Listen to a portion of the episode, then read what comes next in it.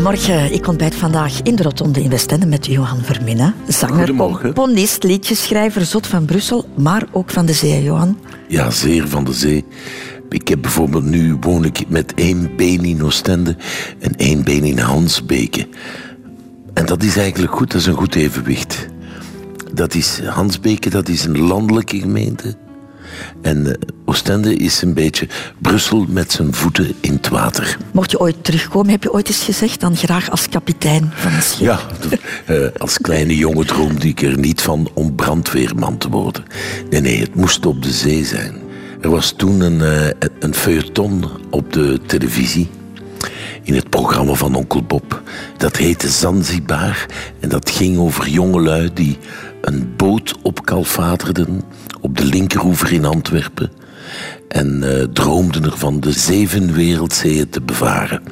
Ik was volledig in de ban, heb mijn aanvraag gedaan om te kunnen naar uh, de zeevaartschool gaan, de hogere zeevaartschool in Antwerpen. Ik kreeg het leerprogramma teruggestuurd. Het bestond uitsluitend uit wetenschappen en wiskunde, waarin ik zeer slecht was. En ik ben dus maar zoetwatermatroos geworden. Dat is een gemiste afslag in jouw leven dan, Johan. Ja, absoluut. Radio 2. De Rotonde met Christel van Dijk. Ik mag vandaag ontbijten met Johan Vermin. Johan, jij wordt er dit jaar 66? Ik ga 66 worden op 22 mei. Mm -hmm. Dus dat betekent dat jij al een hele strook leven achter je hebt. Meer dan wat er nog moet komen. Ja. Klinkt een beetje confronterend, maar het is... Dat is zo confronterend, ja. Dat is ook zo. En eigenlijk wil je altijd 20 jaar blijven. Dat gaat niet. Nee. nee. Dan moet je daar de voordelen van uh, zoeken. Van leeftijd. Ik ga niet overdrijven, de voordelen zijn niet zo groot, als ik het mag zeggen. Als je mijn knoken nu hoort na een nacht hier in de rotonde, dan uh, voel ik dat ik 66 ga worden. Maar er zijn andere voordelen bij, om het nu eens optimistisch te bekijken. Je hebt een enorme levenservaring. Die kun je vaak gebruiken in het leven. Maar dat weegt niet op tegen de kracht van de jeugd, eerlijk gezegd. Nu, uh, je bent een uh, bekend persoon, Johan, dus ja. je hebt een Wikipedia-pagina. Er staat onder meer dit op te lezen. Johan Moritz Verminnen, Wemmel 22 mei 1951, is een Belgisch liedjeschrijver en zanger. Zijn bekendste liedjes zijn onwaarschijnlijk Ieder met zijn vlag, Laat me nu toch niet alleen, Brussel, Oostende in the Rain, In de Rue, Débouché, Ik voel me goed, Mooie dagen, Pauline en de Ted van Koekelberg. Alles tot nu toe oké. Okay. Maar dit gaat alleen maar over, over jouw carrière, Ja. Johan. Uh, er is ook een periode geweest dat jij anoniem was. Uh, de anonieme jaren, jouw Ja, jeugdjaren. ja. Maar heel belangrijk ook, want die hebben Zeer jou belangrijk. gevormd. Daar horen we niks over in deze Wikipedia-pagina. Maar Han Koeken heeft voor de afwerking gezorgd. Ah, ik ben eens benieuwd. Johan Verminnen, geboren op 22 mei 1951 in Wemmel als jongste in een gezin van vijf. En zoals het hoort krijgt de jongste een paar streepjes voor, getuigt broer Paul. Hij was de jongste van de familie, dus hij was een beetje vertroeteld van iedereen. Hè. Vertroetelde Johan bracht ook wel leven in brouwerij Verminnen, vertelt zus Lut. Dat was mijn klein broertje. Een blij kind, hè. Heel blij. En ook van alles uh, uitsteken, zo. Ook bij meester Jeff zat de kleine Johan niet onopgemerkt op de schoolbanken. Een mollig manneke zo. Nogal actief. Broer Paul beschrijft Johans verschijning enigszins plastischer. Er is altijd een, een Hè. En vriend Luc van der Straten vult met graagte aan. Johan had nogal de nodige pukkels en zo in zijn gezicht. Dus ik uh, denk nu niet dat hij veel kans zou gemaakt hebben moest hij met een schoonheidswedstrijd zou meegedaan hebben. Dat heeft hij gelukkig ook niet gedaan. Muziek maken des te meer. Zijn eerste groep kreeg de biologisch verantwoorde naam Het Klavertje. Van een bepaalde stijl was toen nog geen zin sprake. Spelen wat ze wilden en spelen om te leren was het motto. Getuigt Luc van der Straten die samen met Johan bij Het Klavertje het mooie weer maakte. Zelf liedjes van de Stranger, stel je voor, hebben we ook nog gezongen. Uh, liedjes van Boudewijn de Groot uh, kwamen aan bod. Uh, van ook zijn paar eigen gemaakte liedjes. jongen komt bij het fieder, zo van die toestanden. De muziekmicrobe had Johan al duidelijk besmet van kop tot teen. En ondanks het feit dat Johan een goede leerling was, had hij aan studeren een broertje dood. Betreurt meester Jeff nog steeds. Hij heeft trouwens zijn humaniora niet uitgedaan, spijtig genoeg. Want ik vond wel dat hij verstandig genoeg was om dat te doen. Maar hij zat toen al eh, in Brussel in de, ja, de muziekwereld. Hè. Alle middelen werden ingezet om Johan terug op het juiste pad te krijgen, verzekert meester Jeff. Dan had hij daar een priester-leraar, Maurice Lemmens. Die wou die jongen verbeteren om te studeren, maar die is daar niet in gelukt. De lokroep van die verderfelijke muziekwereld was onweerstaanbaar voor de jonge Johan. En hij deed wat een echte muzikant moest doen: spelen. En hij is blijven spelen. En the rest is history. Goed, hè? Jongste van vijf, een leeftijdsverschil van vijf jaar tussen jou en... Ja, dat is waar. Ik ben een ongeluk, hè. Is dat zo? Ik zeg, ik zeg altijd, ik ben geboren op een kermistafel. ik ben een ongeluk. Maar met één ding ben ik niet akkoord van die commentaren. Mijn broer Paul, daar, die nu in Brazilië woont, die zei ja, hij werd verwend omdat hij jonger bent.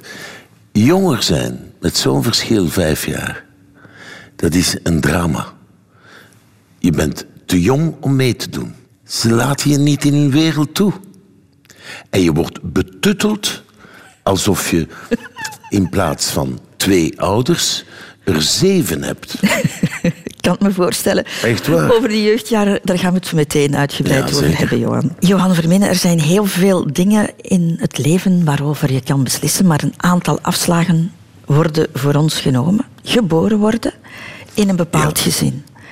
Hoe kan jij het gezin omschrijven waarin jij opgegroeid bent? Mijn vader was een werkman, was eigenlijk automechanieker, maar heeft dat moeten opgeven door een probleem aan de longen en is dan gemeentearbeider geworden. Mijn vader was zeer actief, sociaal actief. Vader was bijvoorbeeld een stichter van de KWB, was een volgeling van Cardijn, was een zeer politiek geëngageerd man. Mijn moeder moest op haar veertiende gaan werken bij een rijke Brusselse familie. En had mijn moeder tussen eh, twee natte handdoeken niet in de ogen van mijn vader, die toen bijkluste in het zwart in de tuin van die familie Marivoet, in het buitenhuis in Wemmel gekeken, dan had ik hier voor u niet gezeten. Dus, dus dat is een beetje wie zijn mijn ouders. Dan heb ik, eh, ik heb twee zussen.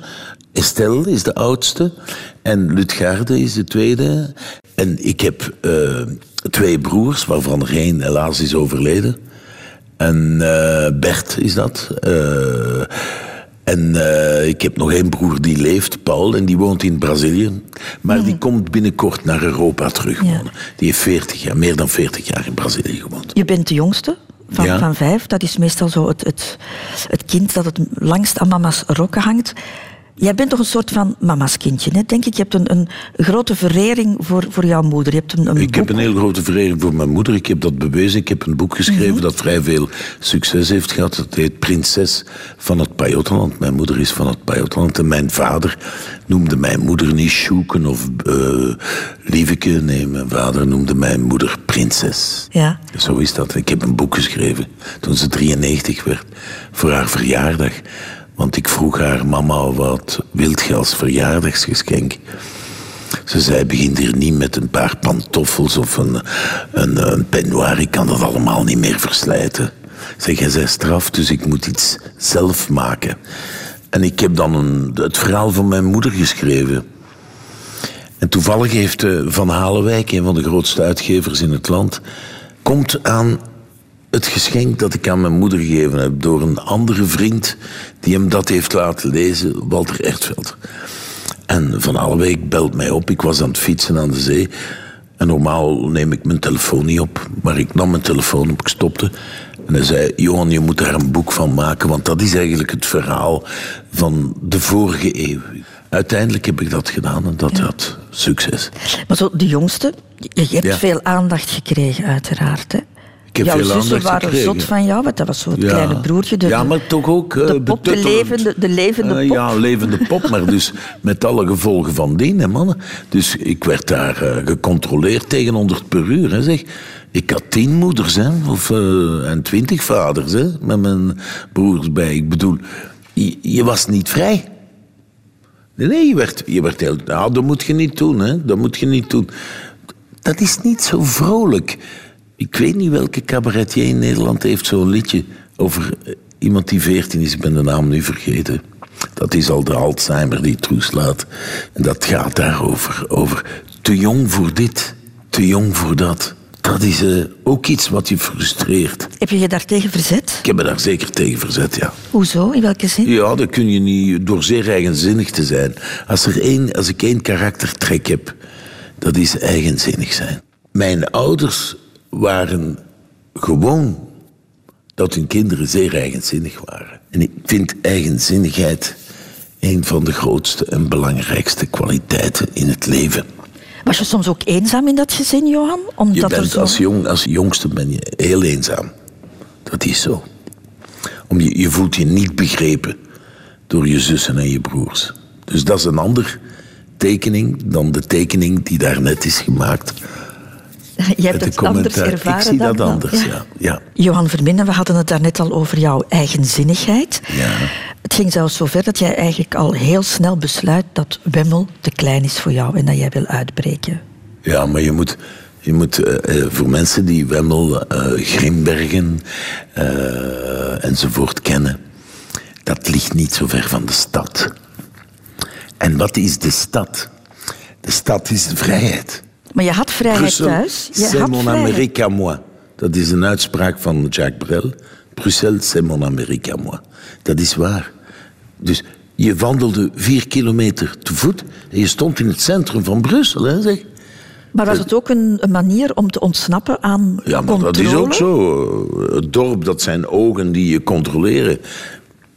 Ik trok er altijd op uit naar de stad. Dat was de vrijheid.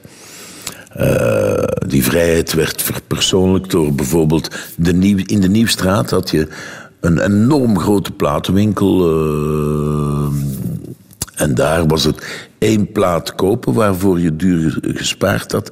En onder je anorak een tweede plaat wegmoffelen die gestolen werd. Eh, zo was het. En die winkel heette La Maison Bleue. Ik mag dat nu zeggen, want die bestaat niet meer, dus geen probleem. En de feiten zijn verjaard ook, En denk ik. dan eh, naar richting Grote Markt. Daar had je in de Rue de Boucher had je een café. eh, Welkom noemde dat. Le Welkom. Daar speelde elke dag iemand, een volkartiest, gitaar en noem maar op. Je had nog andere kroegen waar jukeboxen stonden met, met alleen folk en chanson op. E7, Les Feuilles Mortes. E24, Les Copains d'Abord van Georges Brassens. Bob Dylan op D2. Het was een hang naar vrijheid, Johan. Dat is een hang naar Eh, vrijheid, ja. Maar je trekt dat wel heel erg door. Bijvoorbeeld, op je zeventiende besluit jij... ik stop met naar school te gaan. Ah, ja, ja, ik besloot dat, ja. Ik was er niet akkoord met die school. Ik was er niet mee akkoord met die school. Ik, wou, ik wist eigenlijk van mijn twaalfde wat ik wou doen. Zanger worden. Nee, nee. Eh, ik wou naar de toneelschool gaan. Maar je moet weten, eh, eh, mijn broer die er niet meer is, gaf les aan de studio Herman Terlink in Antwerpen. Hè. Mijn broer eh, was gaan studeren in Polen bij Jerzy Grotowski. Dat was een van de grote, een theatergrootheid in die tijd. Eh, en mijn broer schreef poëzie. Mijn broer is degene die er niet meer is, is degene die mij aanmoedigde om liedjes te schrijven. Een van, op mijn eerste plaats staat een liedje, mijn broer en ik en mijn andere broer. En dat is een brief eigenlijk. Die tekst is een brief. Dat is eigenlijk een brief in verzen geschreven die ik, waar ik een muziek in opgemaakt heb. En dat stuurde mijn broer me dan op vanuit Polen, waar hij studeerde. Dus daar was, ik, ik had geen zin om. eh, Maar waarom? Wa- waarom heb je die beslissing genomen? Je zat Ah, in maar het nee, maar dat, vijfde is, jaar. dat is gewoon zo. Ik zong heel mijn leven al liedjes. Van mijn twaalf jaar had ik groepjes en noem maar op. En, en ik speelde veel. want dat komt niet zomaar. eh, als ik nu mensen vandaag zie, ze nemen me deel aan. Ik zeg zomaar iets, idool of eh, ik weet niet welke wedstrijd. Ze beslissen plots op hun twintig jaar om artiest te worden. Maar dat gaat zo niet. Dat is, dat is van als je klein bent, is dat zo. Dat, dat, kijk, ik heb een gelijkaardige levensloop als neem nu Bart Peters. Als je Bart vraagt hoe is het begonnen, thuis poppenkast spelen voor heel de buurt. Ik heb dat gedaan thuis. Eigen decors maken, eigen stukken eh, maken. Dat is het. Zo gaat het. En nu heb je mensen die denken, ik heb een mooie stem en ik ga even artiest worden. Maar- dat, dat heeft daar niks, maar dan ook niks mee te maken. Dat, Maar- is, dat is een wil die je moet hebben. Maar is dat een beslissing waar je lang over gedaan hebt? Of is Maar het nee, heel, dat doet heel impulsief? Voor mij was dat zo logisch als het maar kon zijn. Dat ging ik doen en niks anders. Je kon de twee combineren. Hè? Je kon het afmaken en zingen. Oh, dat weet ik niet. Nee? Dat weet ik niet, nee. Nee, ik denk dat niet. De trein komt maar één keer langs. Maar je moet het dan thuis Je moet gaan vertellen. stappen. Dat is... eh, ja, daar, daar waren ze thuis niet mee akkoord. Maar ik... Ik heb daarnet gezegd... Als er één ding is dat ik ben, dat is eigenwijs. hè. Niemand gaat mij een wet dicteren. hè. Hoe reageerden ze? Ja, mijn vader zei, maar dat is een uitdrukking in Brussels. Als je nou wilt tegen een bek de gaas tegen lopen, Johan, moet je dat maar doen. Wat is een bek de gaas? Langs de kanalen staan er grote soorten silo's waar gas in werd bewaard. Dat is een bek de gaas. Hij zegt, als je wilt tegenlopen, dan moet je dat maar doen. hè. Je zou moeten loodgieter worden, zei hij. Moet Een, een goede loodgieter, altijd werk. Je moet er maar een keer een zoeken. Probeer eens. Dat is niet gemakkelijk, een loodgieter te vinden. Zeg, word loodgieter, je hebt altijd werk. Maar dat zat er niet in. Daar had ik geen goesting voor. Als je er nu op terugkijkt, Johan, eh, was dat een goede beslissing? Zou je dat opnieuw doen? De school verlaten, ik denk het wel. Johan Vermenen, na jouw eh, middelbaar onderwijs, dat je Ja. niet hebt afgemaakt, daar hebben we het daarnet over gehad, besluit je naar Studio Herman Terling te gaan. Ja, ik ging eerst een ingangsexamen doen in Studio Herman Tijlijk, waar mijn broer les gaf. En de toenmalige directeur van Schoris zei... Ja, maar eh, wat doe jij nu? Ik zeg, eh, ik kom uit de Grieks-Latijns, ik zit in de poëzies. Maar het eerste jaar is dat hier alleen eh, Grieks toneel, dus ga maar terug naar die school. Maar ik wou dat niet.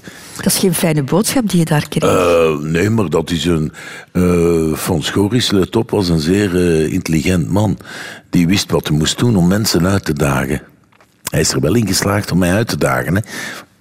En mijn eigenzinnigheid zei. En nu doe ik mijn ingangsexamen bij de concurrentie bij het conservatorium. Ik was er door. Ah, ja. En dan Buil werd mijn leraar. Daar ben je begonnen, Ja. maar op Maar een bepaald moment was het ook Ah, Ja, maar dat is hoe, hoe je in het leven beslissingen moet nemen. Dus ik ging naar het conservatorium. Ik zat in het eerste jaar. En dat ging goed. En eh Nan Buil was mijn leraar. Ik liep bijvoorbeeld eens uit de school weg eh, om naar huis te gaan. Hè. En hij liep achter mij en hij haalde mij in. En hij zei, meneer Verminnen, eh, weet je wat jij zult moeten spelen in je leven? je eigen rol in plaats van een rol van een ander. Dat vergeet ik nooit meer van Anbuil. Hij zei, jij moet iemand worden die zelf dingen maakt. Jezelf zijn. Hij zag dat. Direct. En dat heb ik dan gedaan. Dus Meteen daarna? Of eh, nee, niet meteen daarna, maar hij zei dat tegen mij. En dan was er een, een, ik weet nog altijd het incident dat er was. Ik moest aan de toenmalige directeur van het conservatorium, meneer Dogen, moest ik telkens een toestemming vragen als ik ging optreden. Maar ik kreeg echt aanbiedingen om op te treden. ja, het was al volop bezig. eh, Dat was volop bezig. Dat begon. En altijd een toestemming vragen. Die, die, die, die directeur zei, ja, maar ik geef u nu geen toestemming. Je bent hier al vier keren komen toestemming vragen. En toen dacht ik, mannen, dat, dat, dat pik ik niet. Ik heb mijn vrijheid. Ik heb maar één kans. En die heb ik gepakt. Met het risico dat die carrière niet zou lukken en dat Ja, maar- lege handen stond. wie vandaag weet of een carrière gaat lukken? Dat, we- ja, ik ben 65 nu, ik kan zeggen een carrière is gelukt of niet, maar dat is omdat ik zoveel ouder ben. Eh, maar als je aan iets begint, weet je nooit of het lukt. Hè? Dus dat is eh, de moed die je aan de dag moet leggen om, om te werken voor dingen.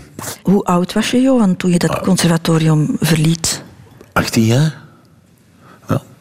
Het loopt allemaal samen met het verhaal van ik moest mijn legerdienst 18 doen. jaar. Moet je dat weer thuis gaan vertellen? Ik stop ermee. Eh, ja, Vader en moeder. Nee, ik was al zo vrijgevochten. Weet je dat ik bijna op mijn, op mijn negentiende woonde ik alleen, hè? Tuurlijk kon ik, als ik eh, geen geld meer had, gaf mijn moeder mij duizend Belgische frank onder de tafel eh, om mij te helpen. Zonder dat mijn vader dat wist. Maar Als het is... ik heb mij helemaal vrijgemaakt. Ik ben niet blijven zitten. Nu heb je kinderen die blijven tot hun, bijna tot hun 35ste in het thu- thuis. Dat is goedkoper en we weten ik al. Ik wou zo vlug mogelijk weg. Ik wou vrij zijn. Dus op mijn negentiende woonde ik alleen. Financieel ook onafhankelijk? Eh, ik ging daarvoor werken. Ik heb eh, allerlei jobs gedaan. Eh, ik ben verhuizer geweest, om je iets te zeggen. Ik was een sterke jongen ook. was eh, verhuizer. En mijn eerste opdracht was samen met een andere man die met de camionet reed. Dat was, ik moest een kandelaar vervoeren. En de- die kandelaar was in plaaster gemaakt. En daar, dat was een figuur en dat stelde een moor voor. Met een tulband. En daarin kwam de lamp van de kandelaar. Kostprijs in die tijd 8500 Belgische frank. Dat was veel geld.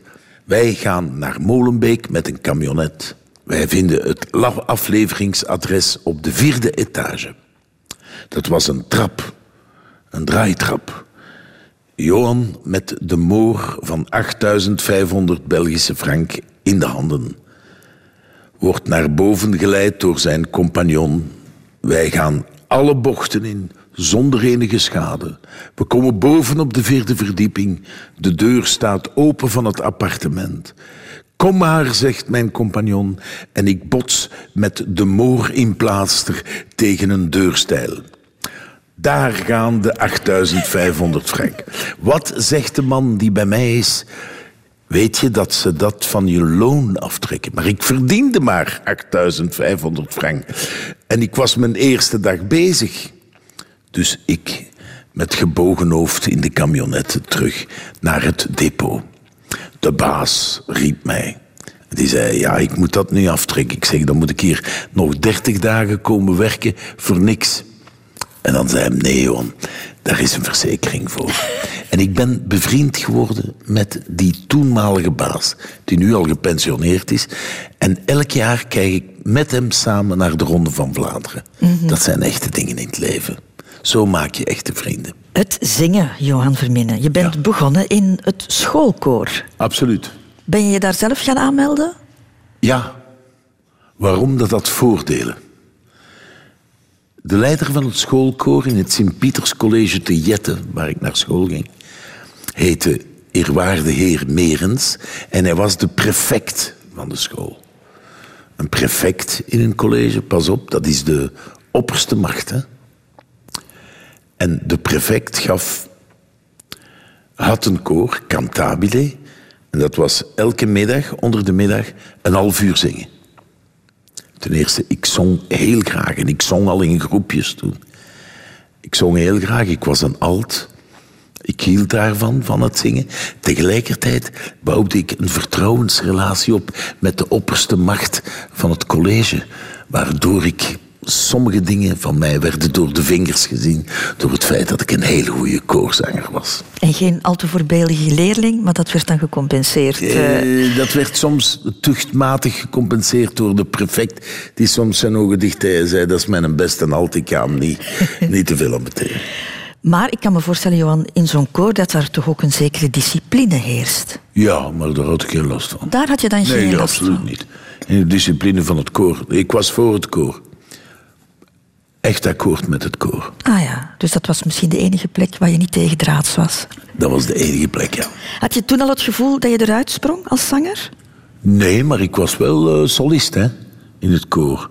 Ja, om de duur, eh, je bij de, sopranen hadden een solist. Ik was een solist alt, hè.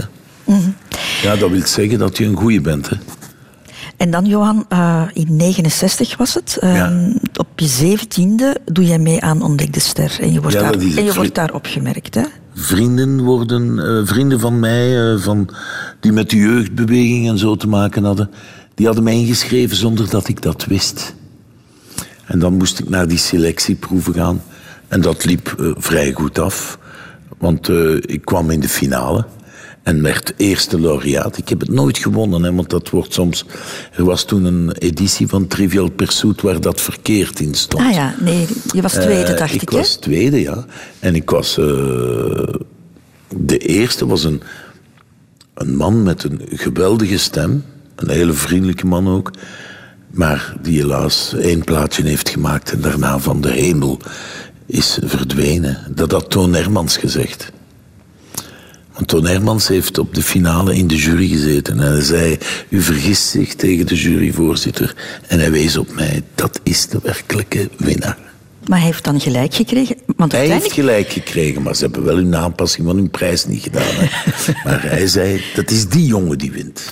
Je krijgt ook vrij snel een, een platencontract. Of je kan een platencontract Ja, ja, maar, eh, krijgen, maar dat heb je geweigerd. Dat was een andere wereld. Nu in de showbusiness, artiesten investeren vaak in hun eigen product, hun eigen plaat. En pas dan laten ze ze verdelen door grote platenmaatschappij. Zo gaat het nu. In die tijd was de wereld economisch geweldig bloeiend. En je kon van de ene platenfirma naar de andere lopen. En de platenfirma betaalde je platen, de onkosten van de platen. Dus in die tijd, als jij meedeed aan zo'n wedstrijd, onmiddellijk kreeg je aanbiedingen van overal. Maar vermits ik minderjarig was, zei mijn vader, die een werkman was, maar heel verstandig was. Die zei tegen mijn schoonbroer, die getrouwd was met mijn zus, Lutgard. Luc heette die. Die was handelsingenieur. Die zei, ja, jij weet iets van contracten. Ik geef u de volmacht om te tekenen voor Johan waar hij bij gaat. Dus ik was boos, want ik wou dat zelf natuurlijk beslissen. Maar ik heb moeten volgen wat mijn schoonbroer deed. En toen mijn schoonbroer de contracten las, die werden eh, voorgelegd. Daar stond letterlijk in, hè, voor de wereld en voor de andere planeten, hè, tekende je. Voor je leven lang. Toen zei mijn schoonbroer, dat gaat niet. En dat wou kunt je niet je doen. ziel niet verkopen voor je leven lang. Dat Klopt het dat je dat eh, verteld hebt live op Ik televisie heb dat live Louis verteld aan Louis ik- Neefs. Ik En Louis Neefs wou onmiddellijk met mij een plaat maken. Maar ik kreeg een telefoon in de green room van het Amerikaans theater van Wiltura. En nu vertel ik u het begin van een grote vriendschap met Wiltura die ik heb. Die is begonnen daar. Wiltura belde in de green room. Want ik had net gezegd op televisie tegen Louis Neefs... in een live show op zaterdagavond in het Amerikaans theater... dat ik geen plaat ging maken, want dat het allemaal contracten waren... die eigenlijk een snavernij waren. En die Wiltura belt mij op en zegt... Johan, zegt meneer Verminnen, zei hij... "eh, misschien hoor je mij niet graag zingen, maar ik ken de juiste mensen om jou te helpen. En hij duidde mij Jean Kluger aan, die zijn producer was.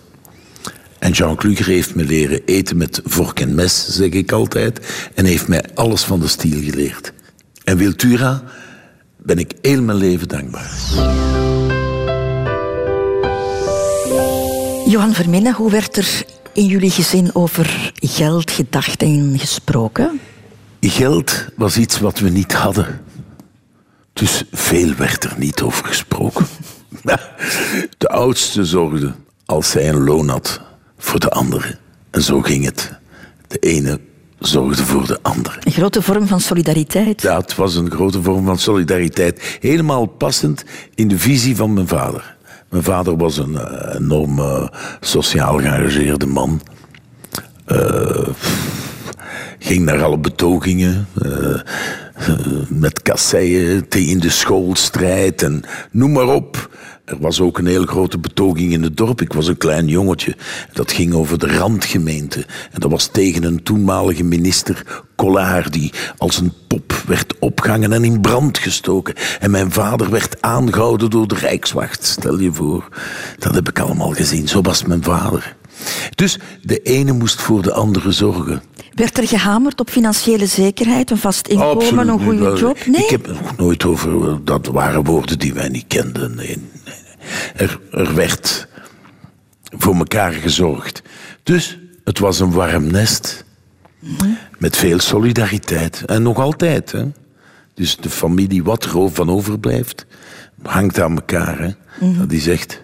En dat was wat mijn vader wou. En dat moet ik zeggen, dat bewonder ik in mijn vader. Ik heb heel veel conflicten met mijn vader gehad. Maar ik moet nu wel met enige afstand erkennen dat hij dat zeer goed had geregeld. En mijn moeder was eh, la mama, hè.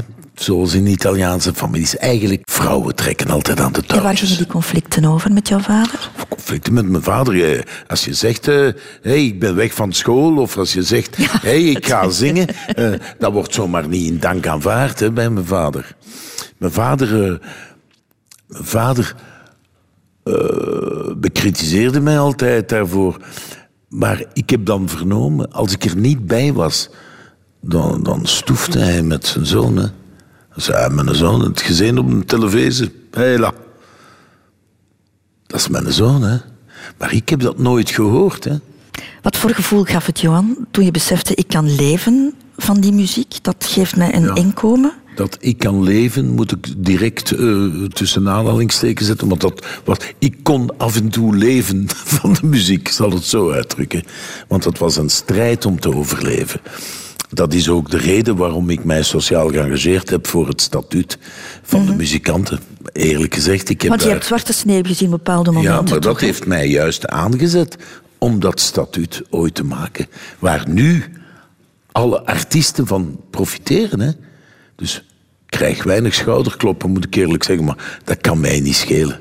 Ik heb echt mij sociaal geëngageerd. Altijd. Ja, omdat je zelf in het geval zat dat de deurwaarders aan jouw deur stonden. Ja, maar dat is een, in het liedje. Ik voel me goed, laat de deurwaarders maar komen.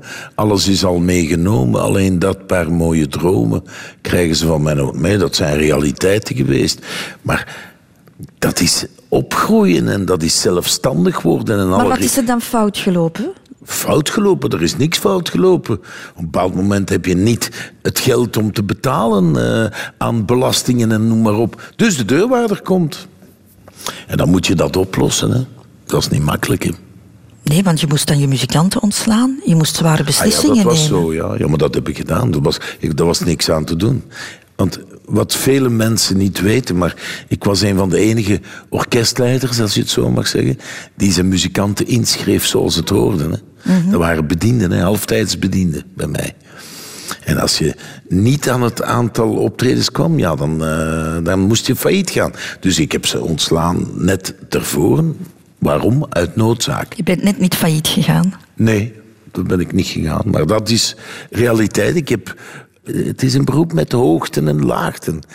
Hij die het anders zegt, is een huigelaar. Maar het heeft iets positiefs opgebracht, die periode, Johan. Zoals je zegt, je hebt, je hebt geijverd voor dat statuut Ja, dus ik van, ben van- uiteindelijk van ben ik, een, ben ik echt eh, een geëngageerde zanger geworden. Die ook voor anderen zich inzette. En dan, dat was, begon met de stichting van ZAMU, zangers en muzikanten. Waaruit nu eigenlijk eh, de MIA's zijn gegroeid. Hè, want wij organiseerden dat. Dat is een idee van ons, hè, dat aan de VRT gegeven is door ons. Hè. Want wij richten dat in vroeger. Hè. Maar is dat alweer jouw eigenzinnigheid? Jouw, eh, Nee, dat is volhardendheid en, en eh, niet afgeven. Want als er iets is in mijn leven wat ik niet doe, dat is opgeven. Dat doe ik niet. Dat staat niet in het vocabulaire. Dus ik ben gehard door het leven. Hè. Ik heb een doel en ik ga daar naartoe. En, natuurlijk krijg je tegenslagen. En natuurlijk zijn er mensen het niet eens met jou. Maar dat is juist het leven. Dus wie heeft er gelijk? Als je in zo'n strijdende positie hebt, eh, staat, dan zeg je: Ik heb gelijk.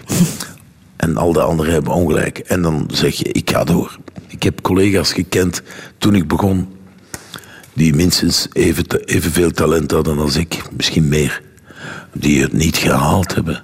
En waarom is dat?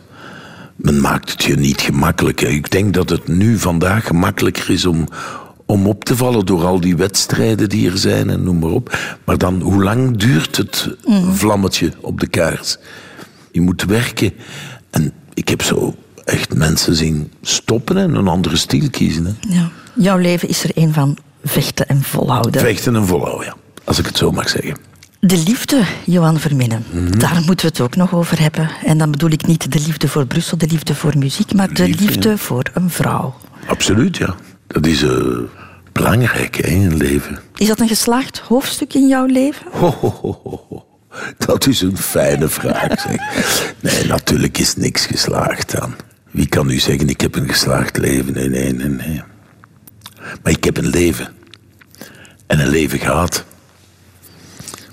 Hey, ik herinner me nog heel goed hoe ik eh Katrien ontmoette en hoe wij samen een kind wilden.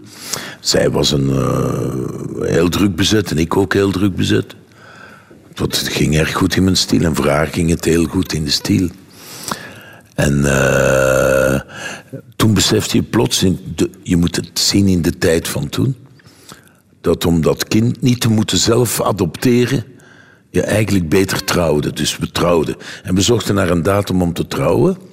En de enige datum die vrij was in ons beider agenda was 6 december. Sinterklaas. Dus wij hebben dat. We zijn getrouwd op 6 december. En, Heel eh, rationeel. en eh, heel Brussel heeft meegevierd. eh, de modellen hadden eh, het feest mee organ- georganiseerd. Dan de zangers en de muzikanten hadden het feest. Goh, goh, goh. Iedereen was daar. Hè. Dat was fantastisch. Mijn DJ's waren... Walter Grootaars was mijn DJ samen met Jan Houtenkiet. Dus om je maar iets te zeggen, dat was, ook wel, dat was een feestje hoor in Brussel. Een wild feestje zal het Dat was een wild feestje, ja. Ja. Prachtig feestje. Maar ging je ervan uit, Johan, dat dit voor het leven zou ja, zijn? dat, dat, ik, heb altijd, ik ga altijd ervan uit dat het voor het leven is. En hop, maken een gezin. Paulien wordt geboren, mannen. Het liedje Paulien.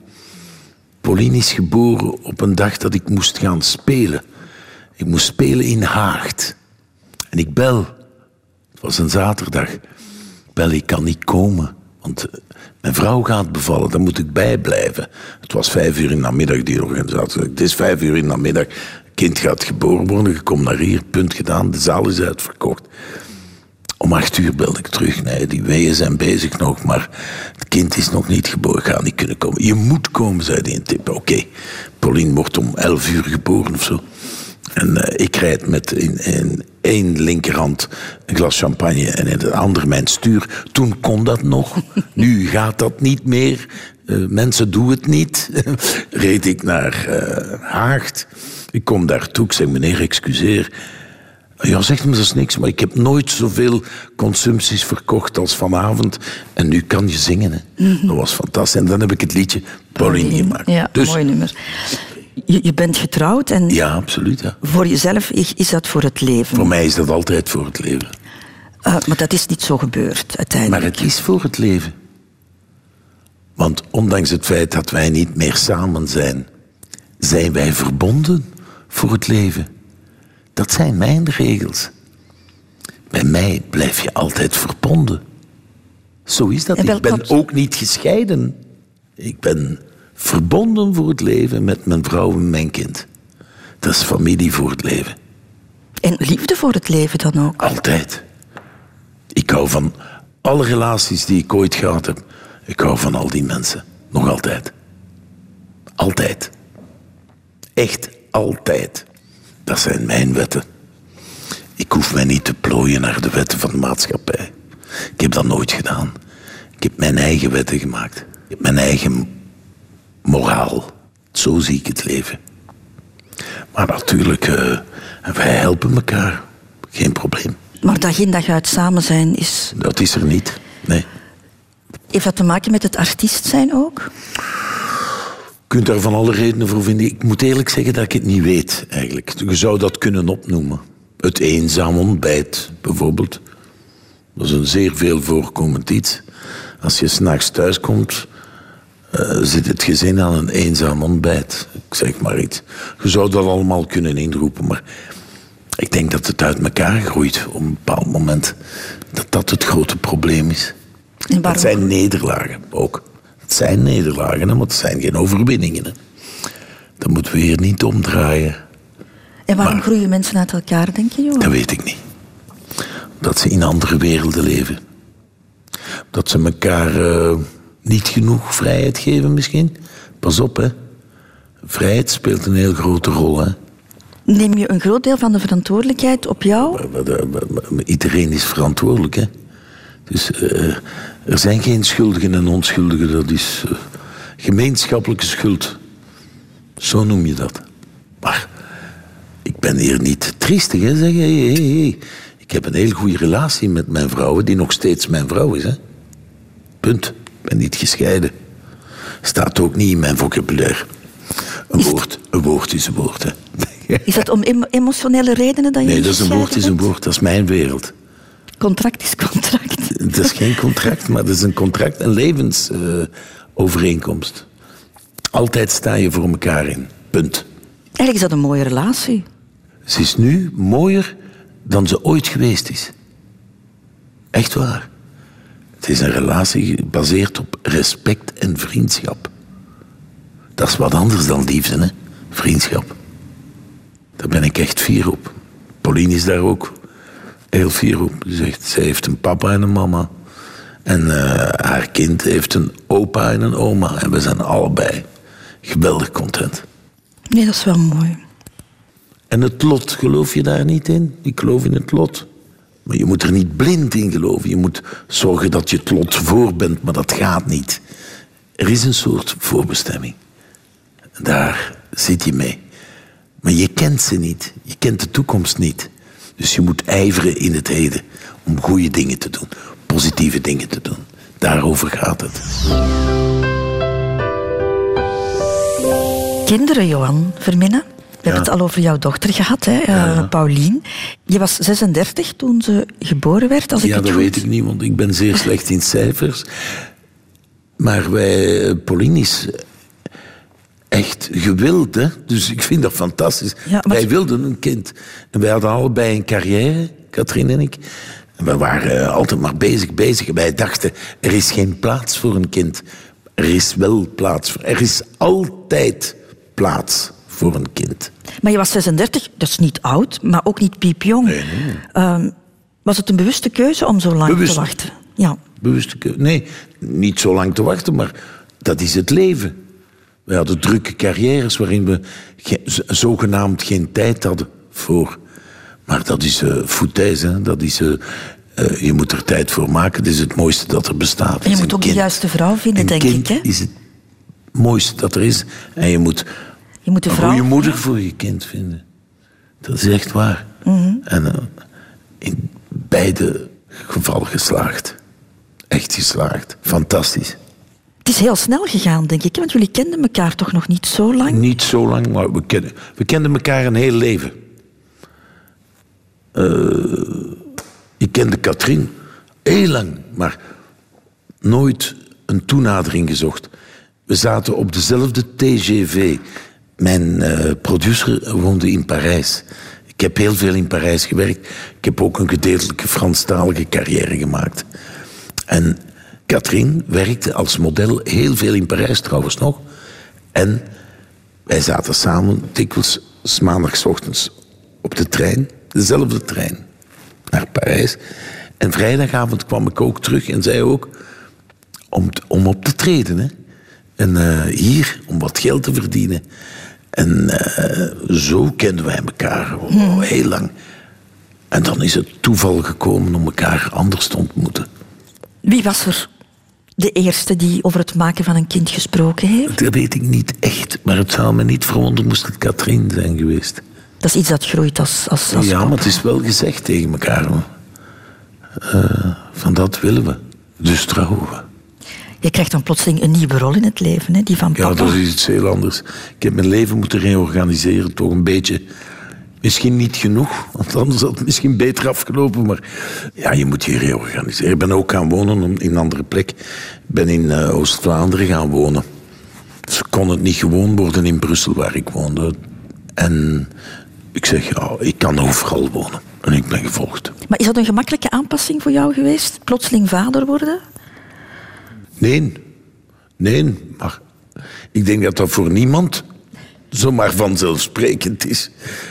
Dat is heel handig. Je hebt een ander soort verantwoordelijkheid.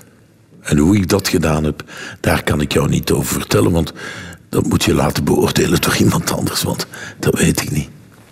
Misschien niet goed genoeg. Dat weet ik niet. Ik kan daar niet over oordelen. Ik denk altijd, voor mezelf dan, om mij te verdedigen, dat ik er altijd geweest ben toen het echt nodig was. En veel afwezig geweest ben, ja. Maar dat was met haar ook zo, omdat ze werkte ook door. Hè. Dus eh, niet simpel, hè. Is het nu dat je dat beseft dat je veel weg was? Of had je toen al het gevoel ook van... Ik weet dat al lang eigenlijk. Ik denk dat, dat, dat ik dat, eh, daar heel bewust van was, ja. Maar dat is allemaal redelijk goed afgelopen, vind ik eigenlijk. Achteraf bekeken, hè. Maar heeft het ooit jouw relatie met Paulien bemoeilijkt? Maar met een kind heb je altijd conflicten. Een kind dat geen conflicten heeft met zijn vader, maar dat is niet gezond. Je moet weerstand krijgen. Goh, ik vind ik de normaalste zaak. Maar ik versta me heel goed met Pauline. Nu, hè? Zeer goed. Echt waar. Ze heeft ooit wel eens in een interview gezegd, Johan, dat ze jouw temperament heeft. Ja, en dat dat de, com- Ze de lijkt com- op mij helemaal. hè. en dat dat Nee, de communicatie tussen jullie soms is, eh, moeilijk maakte. Dat is echt... eh, ze lijkt op mij. Is hetzelfde. Ze is beter... allee, ik zal het zeggen, ze is beter dan ik. Het is een verbeterde uitgave van mij. Maar wat bedoelde ze daarmee, Johan? Dat de communicatie soms moeilijk was, omwille Ja, maar van hey, dat wij zijn temperament? twee, eh twee heethoofden, hè, zeg. Je zit hier niet tegen een lamp schaapken hier, hè, zeg. Wat dacht jij, zeg? Dat zit hier zo niet. Als ik het niet eens ben met u, zeg ik het, hoor. Zo zit ik in elkaar, hè. Ik ben eh, heel passioneel, hè. Dus ik ben in alles passioneel. Natuurlijk kan ik mij beheersen en al wat je wil, maar ik ben echt een passioneel iemand. Maar Pauline is dat ook, hè, zeg. Dat is, eh, dat is geen zacht gekookt tijdje, hè. Eh, zo lopen er geen twee rond, hoor. We hebben een persoonlijkheid en we verdedigen onszelf. En verdedigen anderen ook soms. Maar met het ouder worden hebben jullie elkaar eigenlijk Wij, gevonden. we zijn echt heel close. Ja, echt heel close. Het is bij één kind gebleven, Johan. Was dat ook een bewuste keuze? Heeft eh, te maken met onze leeftijd. Wij waren eh, al eh, leeftijd waarbij risico's konden komen als je kinderen hebt. Daar moet je ook aan denken. Maar dat is het lot geweest, denk ik ook een deel. Voor mij mocht er gerust nog kinderen geweest zijn. Mhm. En nu ben je opa. Ik ben opa, ik ben Sophiras en Gieter. Hij heet Boas. En de, ik kende die naam niet. Pauline zei ja, dat is de man van Rut in het Oude Testament. Dat is een man die heel sterk is. Boas. En je moet sterk zijn in het leven, dat weet ik. Als je niet sterk bent, ben je een slachtoffer in deze wereld. Je moet zo sterk mogelijk zijn. En sterk is niet in spierkracht. Sterk moet zitten in karakter en wilskracht. Dat wens ik een kind toe. Johan Verminnen, de allerlaatste afslag. Die Ja. moeten we nemen. Dat is, eh, Sortie. dat is doodgaan. Nee, nee, dat is sortie. Hè. Dat is geen afslag. Sortie. En sortie is weg. Ben je daar al mee bezig, Johan? Nee. Ik heb alles wel geregeld. Ik heb al alles weggegeven. Al jouw bezittingen bedoel je? Of? Ja. Nu, als je degene van je moeder hebt, heb je nog wel even te gaan. Ja, maar ik denk dat ik ook, een stuk mijn vader ben en dat eh, die is vroeg gestorven. Hoor. Ja, je moeder was 102, hè? dat is al... eh, Mijn moeder is 102 geworden, ja. Bestaat er zoiets als de ideale dood, denk je? Ik denk het niet. Ik denk dat het de ultieme nederlaag is, de dood. En voor sommigen de verlossing. Zou je afscheid willen nemen van de mensen die je graag ziet? Ik heb daar nog zo niet over nagedacht. Eerlijk gezegd. Ik heb nog helemaal niet alles doorgedacht. Nee. Ik heb wel iets heel gezond beslist door alles weg te geven. En door het heel duidelijk te zetten voor iedereen die met mij betrokken is. Daar ben ik blij om. Dat eh, geeft mij een geruststelling. Maar over mijn echte einde, daar probeer ik de gedachten over uit te stellen. Je wordt er wel mee geconfronteerd door vrienden en kennissen die gaan. Hè. Dus een bintekst uit mijn programma is... eh, ik haat zaterdagochtenden. Waarom, zult u zeggen, zeg ik tegen het publiek. U, denkt, Maar op zaterdagochtend kunnen wij uitslapen. Moeten wij niet gaan werken. Ik haat zaterdagochtenden, want ik moet meestal naar begrafenissen van vrienden, kennissen en collega's. En dan zing ik het liedje Oude Maten. Was ik bevriend geweest met Vos. Ik had met Anja kunnen dansen. Op een hit van Elvis, toteloos, tot de sterren zouden vallen. Was ik bevriend geweest met Wim. Ik had Rosanne leren kennen. En op bezoek geweest bij Tim, die ooit de wereld ging verkennen. Het is een lijst, hè. Walter de Buk, chef van Nuitsel, Vans van de Velde. Dat zijn mijn tijdsgenoten, hè, man. Nu, je bent al vroeg met de dood geconfronteerd geweest, Johan, door het overlijden van jouw broer. Van mijn broer, ja. Bert. Ja. Dus eh, mijn broer is 37, dat weet ik nu toevallig, 37 jaar geleden overleden. In onverklaarbare omstandigheden. Mijn broer had alle artistieke bezigheden gestaakt. was gaan werken, maar dat moet je in zijn tijdsgeest eh, bekijken. Was gaan werken als arbeider, terwijl hij vloeiend Russisch sprak en eh, diploma's had. Die had wel diploma's. En op een bepaald moment voelt hij zich slecht op zijn werk. En de ploegbaas zegt, blijf maar in de barak zitten, wij, wij doen verder. En we rijden s'avonds naar huis en dan, als je niet goed bent, moet je morgen niet komen. En mijn broer is beginnen wandelen. En men heeft hem dood aangetroffen, midden in velden. In Wallonië, want ze werkten in Wallonië. Waarom weet ik dat het 37 jaar geleden is? Mijn broer had een aantal dichtbundels geschreven.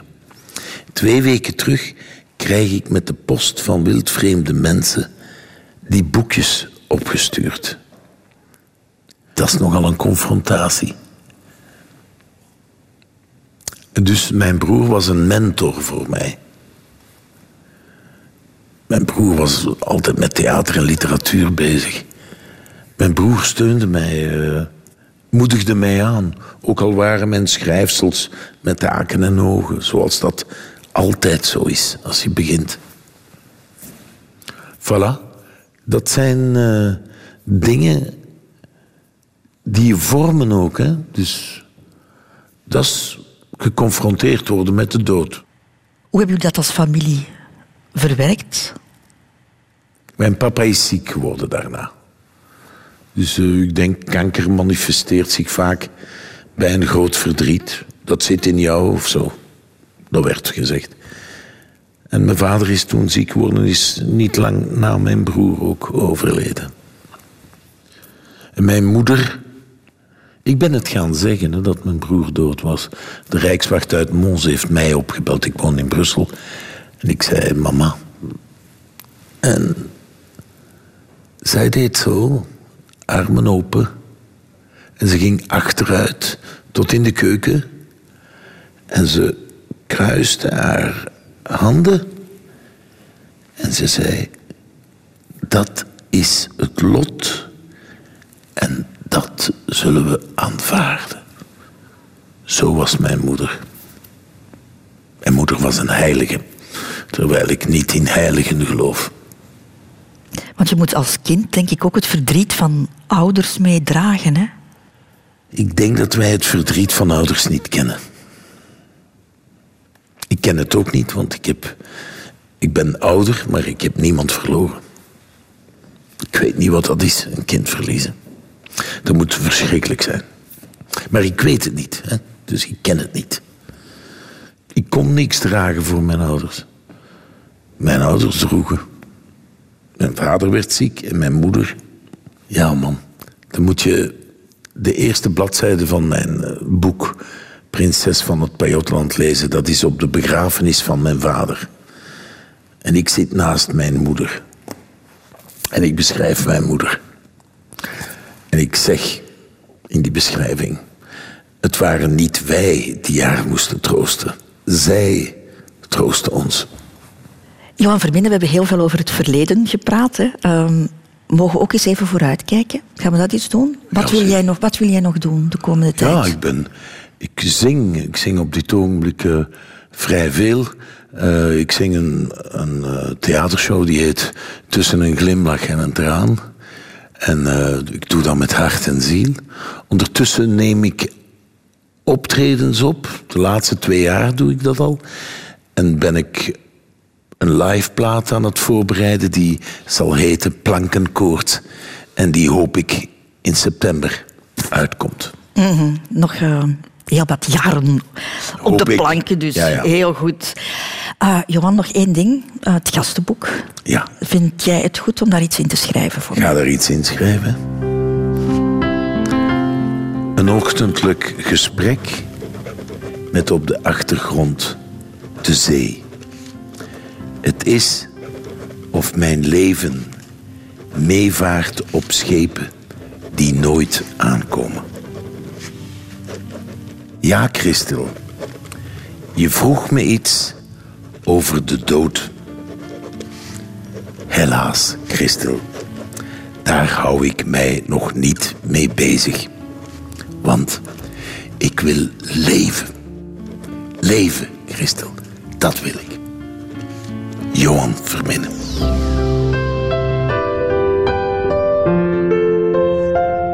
Radio 2.